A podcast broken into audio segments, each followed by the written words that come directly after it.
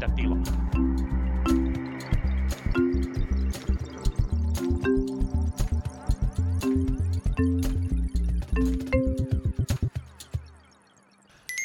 Tervetuloa taas kuulottelemaan Punakulmaa. Minä olen Tuomas Salonimi kanssani täällä tällä kertaa. Ei olekaan Lauri Muranen, koska Lauri on eduskuntavaaliehdokkaana. Hän kirmaa vaalikentillä vapaana, tekee sitä, mitä ihminen voi parhaimmillaan tehdä, eli hän käy vaalikampanjaa. Sen sijaan kanssani on Rami Lindström. Tervetuloa.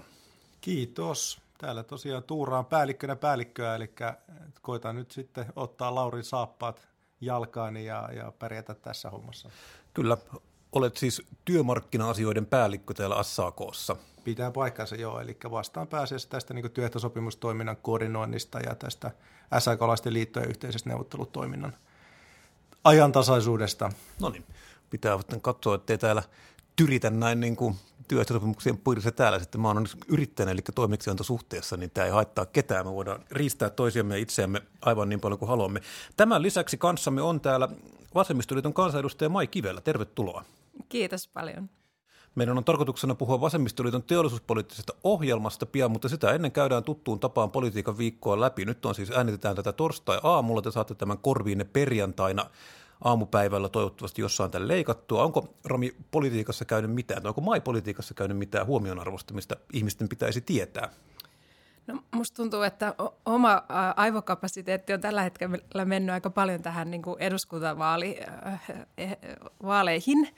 Tota, no ehkä kyllähän siis vielä hallituksen viimeisimpänä, mitä siellä nyt tälläkin viikolla vielä öm, neuvoteltu – niin oli tällaisia maatalouden investointitukia ja siellä tuli, tuli tota hieman eri näkemyksiä hallituspuolueilla siitä, että pitäisikö turkistarhaukselle vielä myöntää investointitukia, mutta päädyttiin nyt siihen, että ei pitäisi. Ja tämä on aika kiinnostavaa, koska tätä kuitenkin tämä on keskustalle ollut tämmöinen jokseenkin iso asia tämä turkishomma ja Joo. se on kuitenkin – Etelä-Pohjanmaalla, jonka vaakunnassakin on kuvattu päällekkäin olevia minkkejä, niin se on siellä tosiaan niin kuin iso, iso juttu, iso teollisuuden ala edelleen. Mutta tosiaan kiinnostavaa, että Kepu ainakin päästetään läpi, eikä nyt ainakaan asettunut poikkiteloin, eli näin tosiaan sitten tehdään. Joo. Muita kiinnostavia asioita on tietysti Lintilän lonkeroseikkailut, jatkuu aina vaan. Tätä ollaan nyt seurattu puolitoista kuukautta. On tässä tämmöinen tietty perhosefekti, että koko homma lähti yhdestä – vahingossa väärään ryhmään lähetetystä meemikuvasta ja nyt ollaan siinä tilanteessa, että selvitellään, oliko Lintilällä puolustusvoimien ilmavoimien operaatiopäällikön lupaa viedä lonkeroa ilmavoimien lentokoneeseen ja juoda sitä siellä. Tämä on mahtavaa. Kyllä, politiikka on parhaimmillaan. Nyt siinä vaiheessa, kun nyt eduskunta on jäänyt istuntotauolle ja vaalivapaalle, niin, niin tota, sitten löytyy kaikenlaista muuta onneksi, mitä voi seurata. Ja tähän tosiaan liittyy vielä tämmöinen hauska, hauska episodi, että valtiovarainministeriö julkaisi neljännen vai viidennen vaaliohjelmaansa ja aina Lintilä fronttaa siihen eteen. Aina on etusivulla onkin Lintilän lonkeroseikkailut eikä suinkaan valtiovarainministeriön vaaliohjelma, vaikka tota, neljättä, neljättä vissiin viedään jo nyt. Mutta ehditkö, ehdittekö yhtään katsoa valtiovarainministeriön vaaliohjelmaa? Joo, no varmaan sanomattakin selvää, että, että meidän talouspoliittinen linja on aika erilainen kuin tämä VMn ehdotus ja tietenkin oli niin kuin ihan huomioarvosta, että tosi monet muutkin puolueet tyrmäsi sitä niin kuin kokonaisuutena. Totta kai eihän se, ollut, eihän se ollut tarkoitettu niin, että kaikki välttämättä mm. toteutetaan, mitä, mitä myös, siellä myös Annika Saarikko, joka on valtiovarainministeri, niin. mikä oli pikantti yksityiskohta. Mm. Ja oli siellä ihan hyviäkin asioita, että esimerkiksi se, että VM on nyt vihdoin alkanut ottaa tätä ilmastokriisiä ja luontokatoasiaa mukaan siihen talousanalyysiin, mikä tietenkin olisi voinut tapahtua jo pitkän aikaa sitten, mutta et huomaa, että heillä, heillä tota, sitä ajattelua on nykyään niissä enemmän. Ja sitten oli siellä ihan niin kuin hyvin pointattu myös jotain näitä, esimerkiksi tämä listaamattomien yritysten vero, verohuojennus, jota me ollaan pitkään, pitkään kritisoitu ja ekonomistitkin pitää kannattamattomana eri, erikoisena tukena, niin, niin tämän tyylisiä ihan, ihan kannatettaviakin esityksiä siellä oli, että jolla valtion taloutta voidaan tasapainottaa. Mutta tämä on minusta kiinnostavaa. Mikään lakihan ei, tai mikään määräys tai asetushan ei niin kuin siis säädä, että VM pitää tuottaa vaaliohjelmia. Ja VM on käsittääkseni ainoa näistä ministeriöistä, joka kuitenkin tekee niin kuin, tällainen niin kuin huomattavan niin kuin pitkälle meneviä vaaliohjelmia. Tämä on minusta niin kuin kertoo ehkä jollain tavalla pikkusen siitä, miten tämä hallintomalli on joiltain osin niin kuin rikki, koska meillä on niin kuin ministeriö, joka vastaa rahasta, eli VM, ja se tekee sitten niin kuin tavallaan niin kuin rahan näkökulmasta niin kuin näitä asioita. No sitten meillä on näitä substanssiministeriöitä, mitkä tavallaan tekee sitten omanlaista substanssia, jolla sitten niin kuin tavallaan ei ole semmoista niin kuin kokonaisnäkemystä sitä rahasta. Ja näin sitten niin kuin oikein missään kohtaa koske, kosketa toisiaan. Ja sitten meillä on tilanne, jossa niin kuin VM itse asiassa aika tämmöisiä niin pitkälle meneviä substanssiasioita niin vaan niin ilmoittaa niin tavallaan tästä niin kuin fiskaalista näkökulmasta. Et siellä oli aika paljon tämmöisiä juttuja, esimerkiksi niin lasten päivähoito-oikeuteen liittyviä asioita, millä on sitten niin kuin ensinnäkin ihan suora niin vaikutus rupeaa olemaan niin tämmöiseen työllisyysasteeseen, ja jotka on sitten niinku tavallaan substanssiasioita. Että ei se tavallaan, että nämä on niinku asioita, mitä ehkä pitäisi tarkastella jotenkin muutenkin kuin pelkästään sen niinku fiskaalisen näkökulman läpi. Ja tämä on minusta kiinnostavaa, että missä kohtaa VM on ottanut tämmöisen niinku superministeriön roolin – Jep, ja just se ajatus, että jos muut ministeriöt menisivät tuolla tavalla tavallaan VM-tontille, että mitä siitä sitten sanottaisiin. Jos... Niin, tai ylipäätään toistensa tonteille. Että jos meillä olisikin yhtäkkiä, no siis tämä on jonkun verran tässä on niin kissahännän veto, eli maa- ja metsätalousministeriöhän niin kuin aina silloin tällöin tulee ympäristöministeriön tontille ja toisinpäin, ja tässä tulee niin kuin kitkaa. Mutta jos meillä nyt olisi vaikka sanotaan nyt, että liikenne- ja viestintäministeriö alkaa yhtäkkiä niin kuin julkaisemaan niin kuin näkemyksiä valtion velahoidosta, niin sitä pidettäisiin täysin niin kuin absurdina ja niin kuin tyhmänä, ettei tällä tavalla saa tehdä. Niin kyllä, kyllähän niin kuin muutakin ministeriöltä näitä tulevaisuuskatsauksia tulee, missä on toki keskitetty vaan siihen omaan jonkun verran, sitten itse perehdyin esimerkiksi tuohon niin työ- ja elinkeinoministeriön tulevaisuuskatsaukseen, niin kyllähän siihen jonkun verran otetaan toki kantaa myös niihin taloudellisiin vaikutuksiin mm. ilman muuta, mutta se on ihan totta, että – että jos ajatellaan, että siellä valtiovarainministeriössä kuitenkin, niin siellä katsotaan lukujen valossa asioita, eikä, eikä sitten välttämättä siitä niin kuin sosiaalisesta tai, tai ekologisesta näkökulmasta. Niin ja mun mielestä tavallaan siis ongelmallista on siis se, koska näitä pitää myös katsoa niin kuin lukujen valossa. Se on ihan selvää, että nämä, niin kuin, tavallaan nämä molemmat näkökulmat pitäisi niin kuin jotenkin olla siinä. Sinällään kun meillä on kuitenkin olemassa tämä kone nimeltä eduskunta ja siihen liittyvät niin kuin valiokunnat ja siihen liittyvät mekanismit, millä me tavallaan tehdään sitten niin kuin – iso makkara näistä niin kuin sekä tästä fiskaalisesta että sisällöllisestä puolesta, niin mua kiinnostaa tavallaan siis se, että miksi tämä yksi ministeriö fronttaa tällä tähän eteen sitten. Ja se ongelma on myös se, että sit se näyttäytyy jonain niin kuin politiikasta vapaana niin kuin neutraalina niin, näkemyksenä, on, niin kuin, vaikka kyse on arvovalinnoista, niin. että miten, miten rahaa käytetään. Ja se on, se on niin kuin poliitikkojen tehtävä sitten lopulta linjata se, että miten valtion Kyllä. taloutta tasapainotetaan. Ja vaikka sanoin, että poliitikot laajasti tätä, tätä niin kuin tyrmäsi, niin, niin kyllähän sitten toisaalta taas kokoomus on hyvin niin kuin sitoutunut yleisesti tähän – VM-linjaa ja käyttää sitä oman politiikkansa tukena, että mm. et ilmoittaa, että hallitukseen tulee sitten vaan ne, jotka tähän sitoutuu. Kyllä. Että se on aika kovaa, kovaa on. tota, kyytiä sitten, jos, jos sitä, ni, sitä niin kuin todella lähdetään toteuttaa ensi on, ja, kaudella. Joo, ja, ja siinä mielessä se pitääkin ottaa nimenomaan niin kuin taust, taustapaperina ja yhtenä näkökulmana vaan. Mm. Mutta just, että kokoomus ottaa sen, ottaa sen suoraan niin kuin 6 plus 3 miljardia siitä niin kuin säästötavoitteeksi ja sitten kaikkien pitäisi siihen sitoutua. Niin, että tämä nyt ei kuitenkaan tullut kivitauluissa ihan tämä, vaan tämä oli ihan tavallaan näkökulma. Mutta mennään pian itse asiaan, mutta sitä ennen kysytään vielä vieraalta, että mitäs näkiksi ja miten eduskuntavaaleissa käy? No mähän on tällainen optimisti, eli, eli tota, mä olen niitä ihmisiä, jotka sanoo, että peli ei ole todellakaan san, vielä mitenkään niin kuin varma.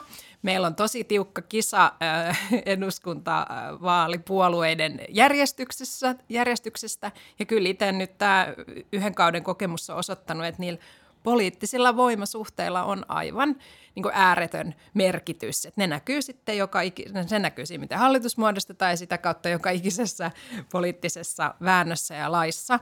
Eli itse ainakin haluan viestiä sitä, että, että kaikilla ihmisillä on vielä mahdollisuus vaikuttaa siihen, että mitä vaaleissa käy. Ja nyt tässä on enää muutama viikko aikaa, niin niin se voi myös innostaa toimintaan, koska, koska tota, tässä on sitten selkeä loppu ja selkeä tulos. Ja kyllähän tuo niin asetelma on tosi herkullinen, mm. jos viittaa niin kuin loppuvuoden tai viime syksyn kalluppeihin, niin tässä on tultu Jep. tilanteeseen, jossa kolme, kolme kärkipuoluetta on niin kuin marginaalien sisällä. Että mitä tahansa voi todella tapahtua ja, ja sen takia tämä asetelma on tosi kiva.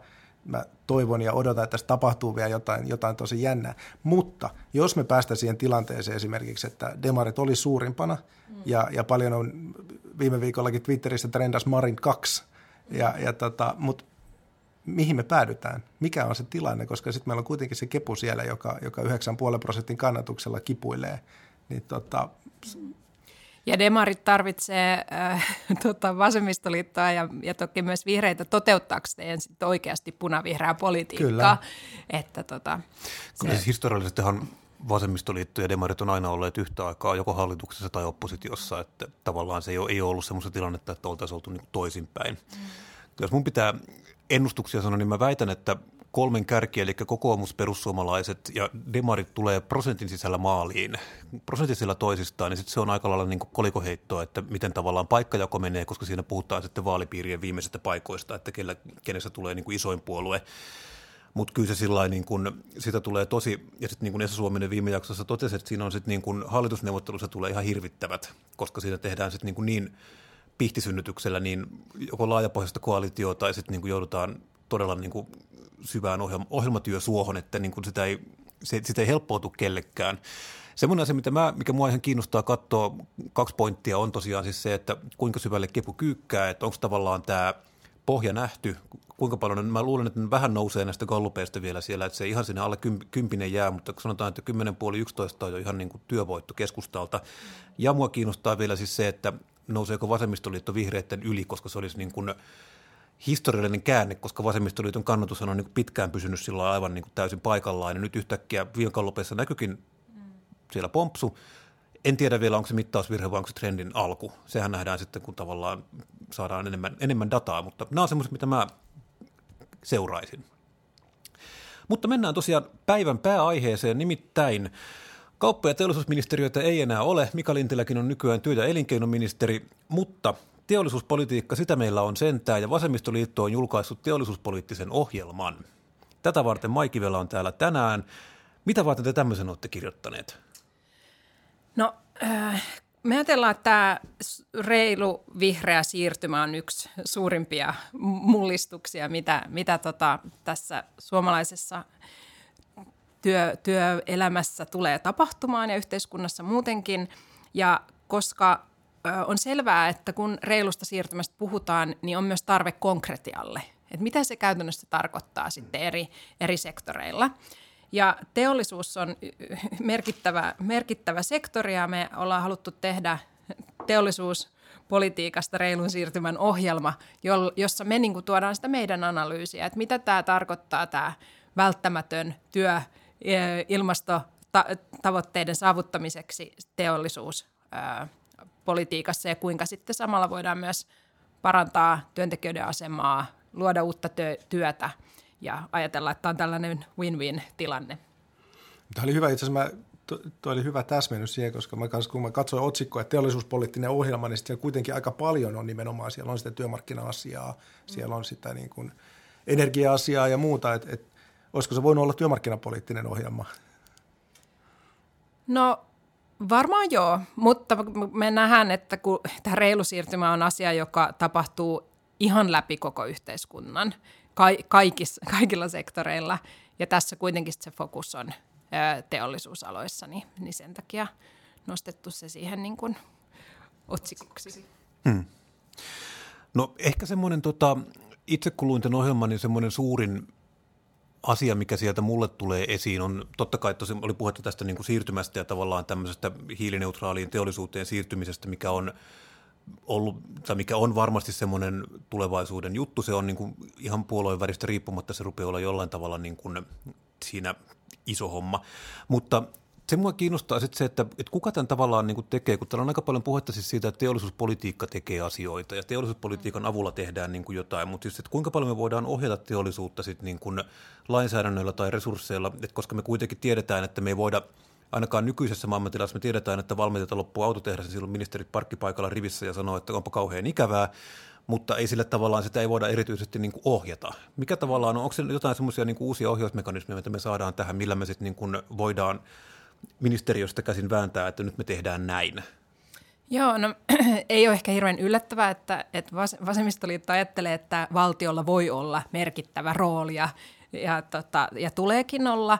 Ja tässä, tässä ohjelmassa tuodaan aika paljon sit konkreettisia niin ehdotuksia siitä, että miten valtio voi tätä muutosta ja murrosta koordinoida, miten se voi tukea investointeja ja, ja niin edespäin. Eli kyllä me ajatellaan, että, että nimenomaan tilanne ei pidä olla se, että katsotaan niin kuin tumput suorina, että oho, mitä täällä nyt tapahtuu, mit, mit, miten globaalisti vihreä siirtymä etenee, vaan että meillä pitää olla niin kuin joku taho, joka koordinoi sitä ja joka myös aktiivisesti tuottaa sitä, että ne investoinnit tulee Suomeen, että me saadaan niitä uusia puhtaita työpaikkoja, koska se on joka tapauksessa, murros on joka tapauksessa tulossa, niin kyllä, ja sitten valtiota tarvii myös siihen, että katsotaan, että se on reilu, koska markkinataloudella on ö, taipumus ensinnäkin – ö, säilyttää olemassa olevaa ja ei välttämättä huolehdi automaattisesti siitä, että miten, miten se niin kuin reiluus varmistetaan.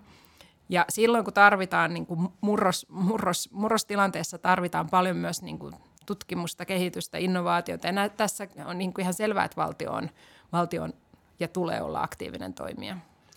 Ja tämä on ehkä, ehkä hyvä näkökulma siinäkin, että, että tällä hetkellä tuntuu, että kyllä se elinkeinoelämä on se, mikä edellä mennään, että se lainsäädäntö laahaa perässä enemmänkin, että poliitikot on aika varovaisia tekemään isoja muutoksia tällä alueella, että elinkeinoelämän keskusliitolta tulee kyllä avauksia niin kuin vihreiseen siirtymään liittyen, ja, ja ne on ehkä niitä harvoja, missä meillä SAK ja EK löytyy jotain yhteistä myöskin. Mm.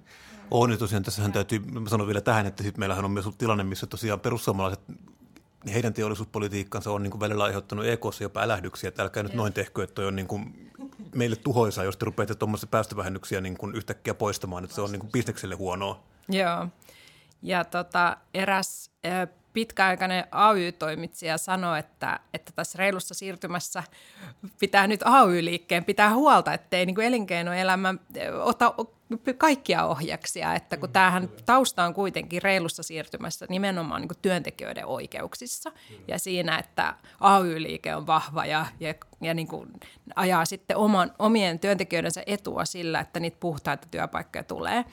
Ja nyt taas, kun meillä on tällainen tilanne, jossa elinkeinoelämä on niin kuin todella voimallisesti tässä mukana, niin minusta olisi tärkeää myös niin kuin siihen, tavallaan tarvitaan sitä tasapainoa. Että meillä, on, meillä on myös niin kuin aktiivinen AY-liike, jolla on konkreettisia esityksiä, että mitä tämä tarkoittaa.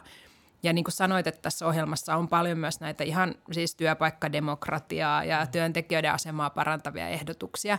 Että tietenkään ne ei ole sellaisia, jotka välttämättä tapahtuu vihreän siirtymän ö, mukana, mutta kyllä meidän pitää huolehtia, että ne elementit on siinä mukana. Niin ehkä, ehkä myös niin, että tavallaan se siirtymä tulee joka tapauksessa, yeah. mutta se, että millä tavalla sitten niin lainsäädännöllä vastataan, olla siinä yeah. mukana ja suojataan niin just niin kuin työntekijöitä ja, ja muutenkin ehkä sit yhteiskunnassa heikommassa asemassa olevia. Just näin. Ja toki tähän liittyy siis koulutuspolitiikka, osaaminen ja kaikki, että on niin kuin valtavan iso, iso asia, ja jossa tietenkin on selvää, että valtiolla joka tapauksessa on iso rooli. Hmm.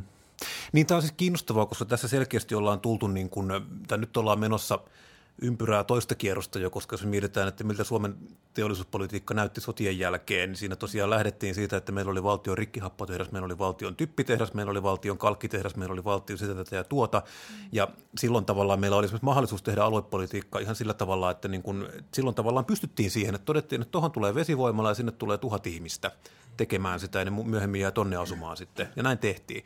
No sitten sit tultiin niin eteenpäin sitten 80-90-luvulle, niin siinä kohtaa ruvettiin purkaa näitä rakenteita ja meillä tavallaan niin mentiin teollisuuspolitiikan suhteen vähän enemmän niin sanotusti markkinalle. Eli meillä nämä, sit purettiin nämä tämmöiset valtion, tai purettiin näitä valtion isoja omistuksia pikkuhiljaa, ja sitten todettiin, että nämä on niin nyt tämmöisiä globaaleita toimialoja, missä taistellaan niin globaalisti muiden kanssa. Mutta ollaanko me nyt tulossa niin ylipäätään niin myös KV-näkökulmassa niin pikkuhiljaa takaisin tavallaan siihen kohtaan, missä meillä sitten onkin ihan niin kuin toimialasta riippumatta myös niin kuin rahoitusmarkkinat, myös niin kuin teollisuus, myös niin kuin palvelut. Meillä pikkuhiljaa ollaankin siinä tilanteessa, että valtion roolia haetaan niin kuin uudesta kulmasta paljon isommaksi.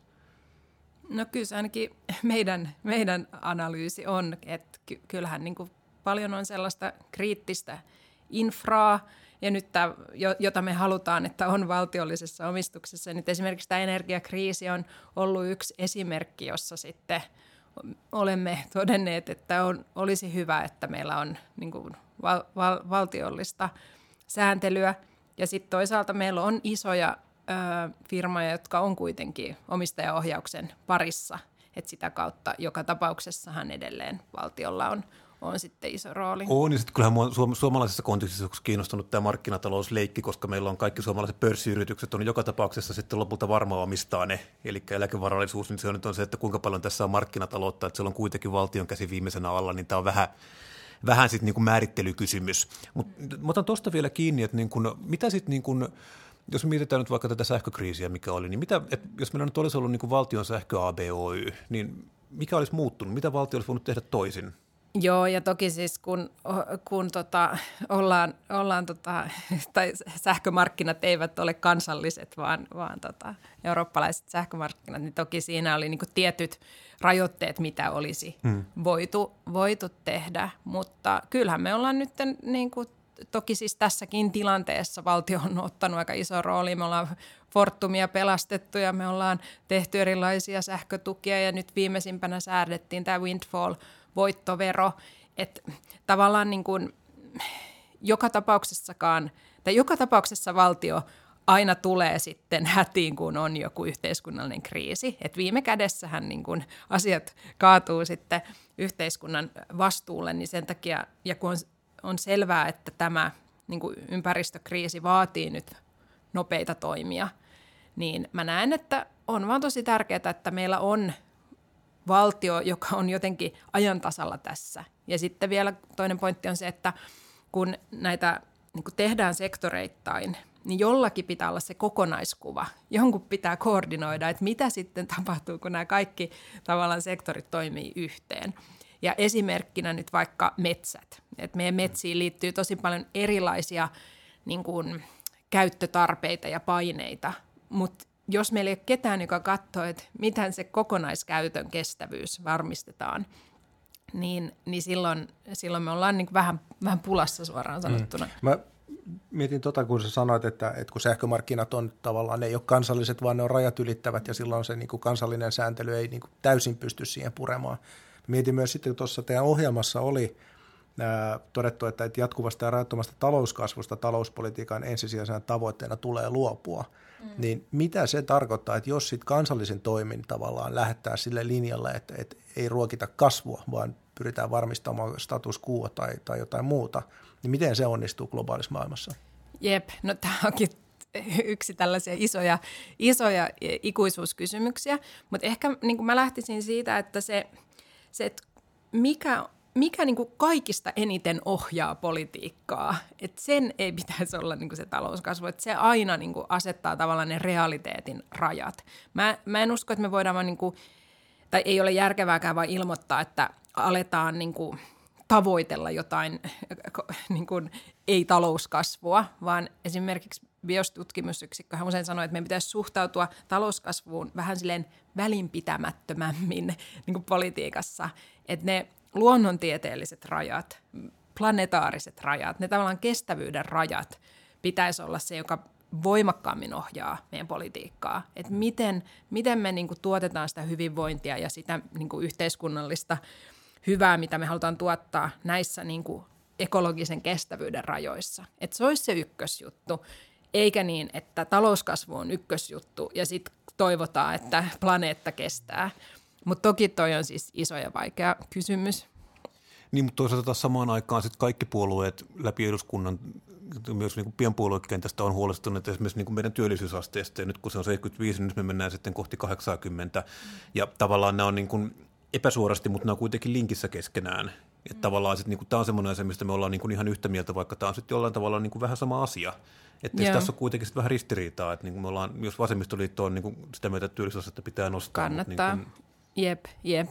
Ja ehkä se niin kuin, palautuu just siihen, että mitä mitataan. Että mitat, mitataanko me BKT, mitataanko me vaan sitä talouskasvua vai mitataanko me sitten sitä niin kuin hyvinvointia ja sitä, sitä jollain muilla mittareilla. Ja mun mielestä se niin kuin, on toki vaikea ajatella, että nyt yhtäkkiä vaan kokonaan luovuttaisiin jostain BKTstä. Hmm. Niin mä sen takia per, peräänkuuluttaisin enemmän sitä, että, että sen – painoarvo ja sen niin kuin rinnalle muita mittareita, jo, jotka ohjaa politiikkaa. Ja varmaan tuossa on vähän sama sen työllisyysasteenkin kanssa, että on, on selvää, että mitä korkeampi työllisyysaste, niin sitä kestävämpää meillä on tavallaan tämä talouspuoli. Mm. Mutta että, että sitten täytyy myös keskittyä siihen, että minkälaista se työelämä on. Ja et, et se, että meillä on korkea työllisyysaste, niin se ei vielä kerro yhtään mitään siitä työelämästä ja työmarkkinoista. Hmm. Kyllä. No tosiaan tässä nyt on oltu jokseenkin samaa mieltä. Puhutaan ehkä asiasta, mistä ollaan pikkusen eri mieltä ja tarkoitan tässä kohtaa, että niin kuin te vastaa minä, mutta niin kuin työ, työvoiman saatavuusharkinta, koska minä en ole siis SAK, kun mä alihankkija, niin tota, mä voin olla eri mieltä teidän kanssa työvoiman saatavuusharkinnasta, kun sitä mun mielestä pitäisi olla, niin kuin, se pitäisi olla ihan poistaa. Niin kertokaa nyt mulle, että miksi mä oon väärässä. Mä jätän tämän oikeastaan maille, koska, koska tota, mä, mä, mä en ole ollut näiden asioiden kanssa tekemisissä. Oon aika, aika puhtaasti niin kuin keskittynyt tähän kansalliseen. Et, et ehkä tässäkin niin kuin yleisesti ottaen se, se niin kuin pointti on se, että, että millä ehdoilla sitä työtä tehdään. Mm. Ja, ja tietyllä tapaa se saatavuusharkinta, niin sehän liittyy siihen niin kuin valvontaan. Sehän, siinä on kyse siitä, että, että me valvotaan sitä, että meillä, meillä on työtä ja sitä tehdään oikeilla niin kuin työehdoilla. Et, et se, se on iso kysymys, että millä tavalla, että se linkittyy sitten myös niin kuin alipalkkaukseen ja, ja tavallaan työperäisen hyväksikäyttöön ja kaikkeen muuhun. Että kyllä me SAKssa ajatellaan, että, että se, se on kuitenkin se, mihin me halutaan, niin kuin, että samaan aikaan kun me varmistetaan niin ulkomailta tulevien työntekijöiden työehdot, niin silloin me varmistetaan myös meidän kotimaisen niin kuin, työmarkkinoiden toiminta. Ja työ niin, mutta samalla tosiaan, niin, ihan tosiaan poissulkevia asioita millään Ei tavalla. olekaan. Ei no, olekaan. No, Mai. Joo, no meidän linja on ollut se, että, että saatavuusharkinnasta ei tule luopua, mutta sitä tulee kehittää. Ja nythän... hyvin poliitikkomainen kierrätys. no, mutta siis konkreettisesti se on tarkoittanut, mä en muista onkohan se tässä ohjelmassa e- edes, ei varmaan ole, mutta kuitenkin, että se on tarkoittanut esimerkiksi sitä, että saatavuusharkintaa ei tulisi käyttää jo maassa oleviin ulkomaalaisiin ihmisiin, jotta heitä ei sitten sysätä pimeille markkinoille tai pimeisiin töihin. Ja toki niin kuin työperäisestä maahanmuutosta taas sitten me ollaan nähty, että no ensinnäkin sitä tarvitaan. Se on mielestäni ihan selvää, jos katsotaan niin kuin Suomen, Suomen tulevaisuutta, niin, niin työperäistä maahanmuuttoa tarvitaan. Mutta siellä niin kuin oleellista on ollut se, että miten sujuvaa ja miten nopeaa se käsittely on. Eli ju, vähän niin kuin, että ei pidä luopua, luopua siitä tavallaan, että, että sitä pitää kontrolloida, mutta sen pitäisi olla sujuvaa ja nopeaa ja sellaista, että kun joku ihminen tulee töihin tänne, niin hän sitten ei jää niin kuin tavallaan johonkin sellaiseen hallinnolliseen byrokratian roikkumaan moneksi kuukaudeksi.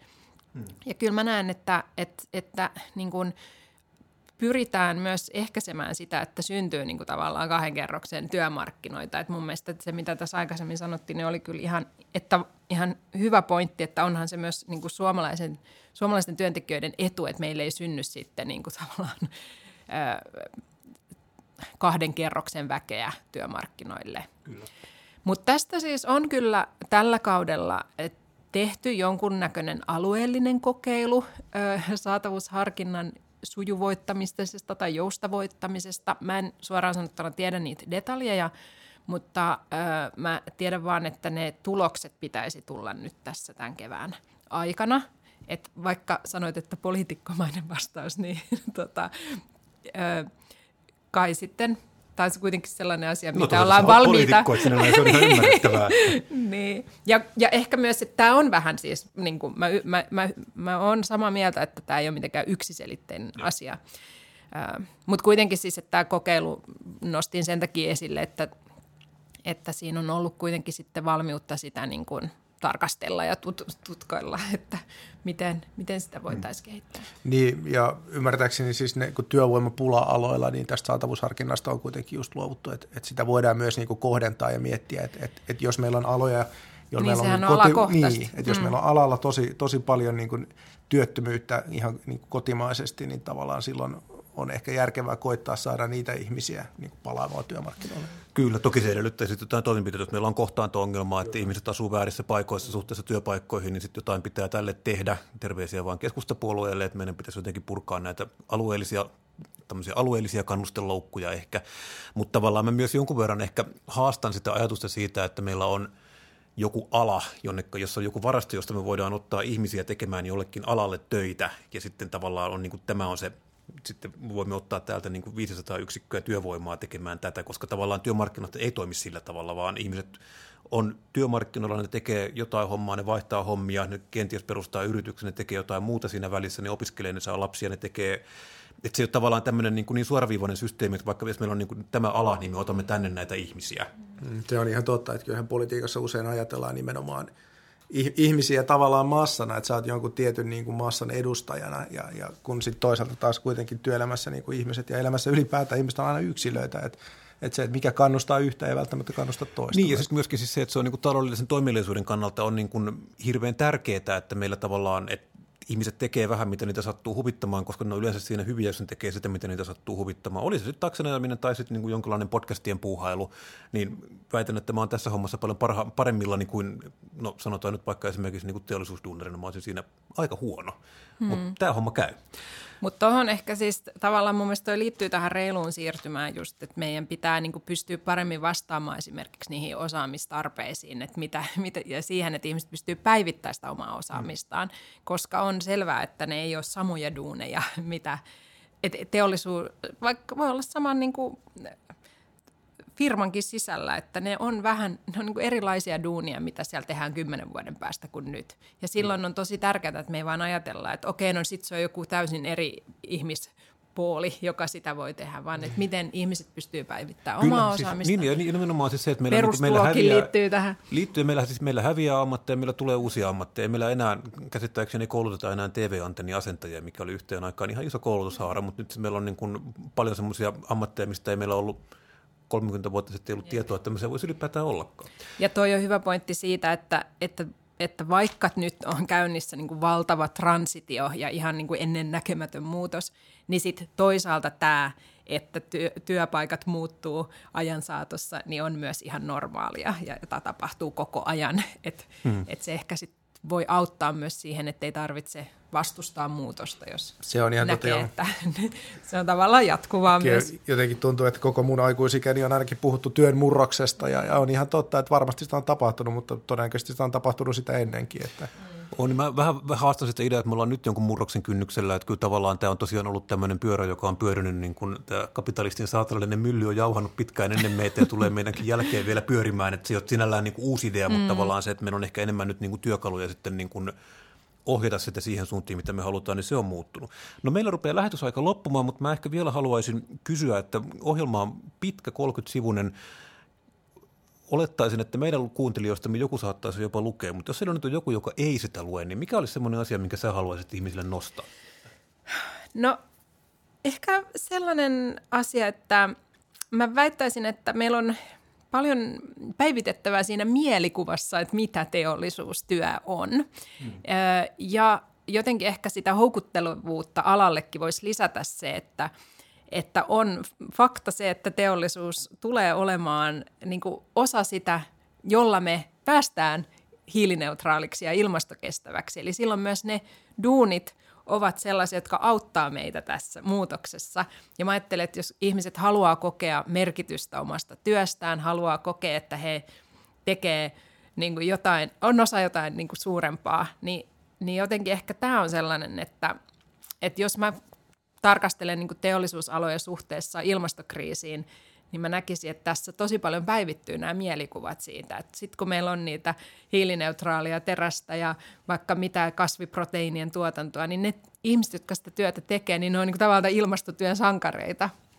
Ja se voi olla motivoivaa sitten. Niin kuin. Kyllä, ja siis mä jotenkin nyt tässä eilisen naisten päivän jälkeen tavallaan kiinnitän tässä myös huomioon tähän niin palkkataso-kysymykseen ja segregaatioon. Mm. Että tavallaan siitä näkökulmasta niin nimenomaan se brändääminen on tosi tärkeää ja sen täytyy tehdä niin kuin aikaisessa vaiheessa ennen kuin tavallaan miehet ja naiset esimerkiksi ajautuu eri aloille. Että tavallaan että pitäisi nimenomaan päivittää sitä kuvaa työelämästä ja työpaikoista. Mm, niin mua on kiinnostunut tässä myös se, että pitääkö se ihan, jos miettii, että meillä on vaikka Ylen uutisissa yleensä klippi jostain niin kuin teollisuusaiheisesta, niin sitten yleensä kuvitetaan sillä itse asiassa melko lailla samalla 90-luvun lopulta olevalla niin kuin arkistokuvalla jostain Outokumun valimosta, missä kaadetaan mm. niin kuin sulaterästä. Ja sinipunaiset muottiin. haalarit päällä. Mm, niin, hyvä et, pointti. Et, tavallaan, että se on ihan sama, jos meillä mm. tavallaan, niin kuin mä kertoisin omassa työstäni niin sillä tavalla, kun aina pyrit kelanauhuri tässä.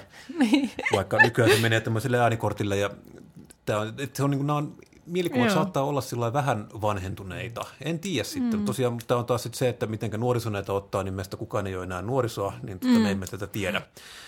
Mutta tässä on nyt teille sitten Vasemmistoliiton teollisuuspoliittinen ohjelma. Haluaisin kiittää Mai Kivelä, kansanedustaja Mai Kivelää siitä, että pääset tänne meidän kanssa juttelemaan. Myös haluaisin kiittää Rami Lindströmiä työmarkkinapäällikköä siitä, että hän on ottanut Lauri Murasen 43 numeron saappaat siinä. On, pienet on kuitenkin. mutta. Kyllä, mutta siinä, siinä kuitenkin nyt vaaleihin asti tosiaan, kun Lauri kirmaa vaalikentillä, niin me keskustelemme täällä Ramin kanssa sitten Punakulman asioista. Me emme kuitenkaan lepää. Tämä oli siis Punakulma. Meidät löytää Spotifysta, Apple iTunesista, meidät löytää tätä Hakaniemestä, myös Facebookista, YouTubestakin meidät löytää nykyään. Spidit meistä, kerro kaverille, jos vihasit meitä, hauku meidät kaverille. Kaikki meidän puhutaan, niin se on tärkeintä. Hyvää viikonloppua, hyvää viikonloppua teille. Kiitos. Kiitos paljon ja onnea matkaa vaaleihin.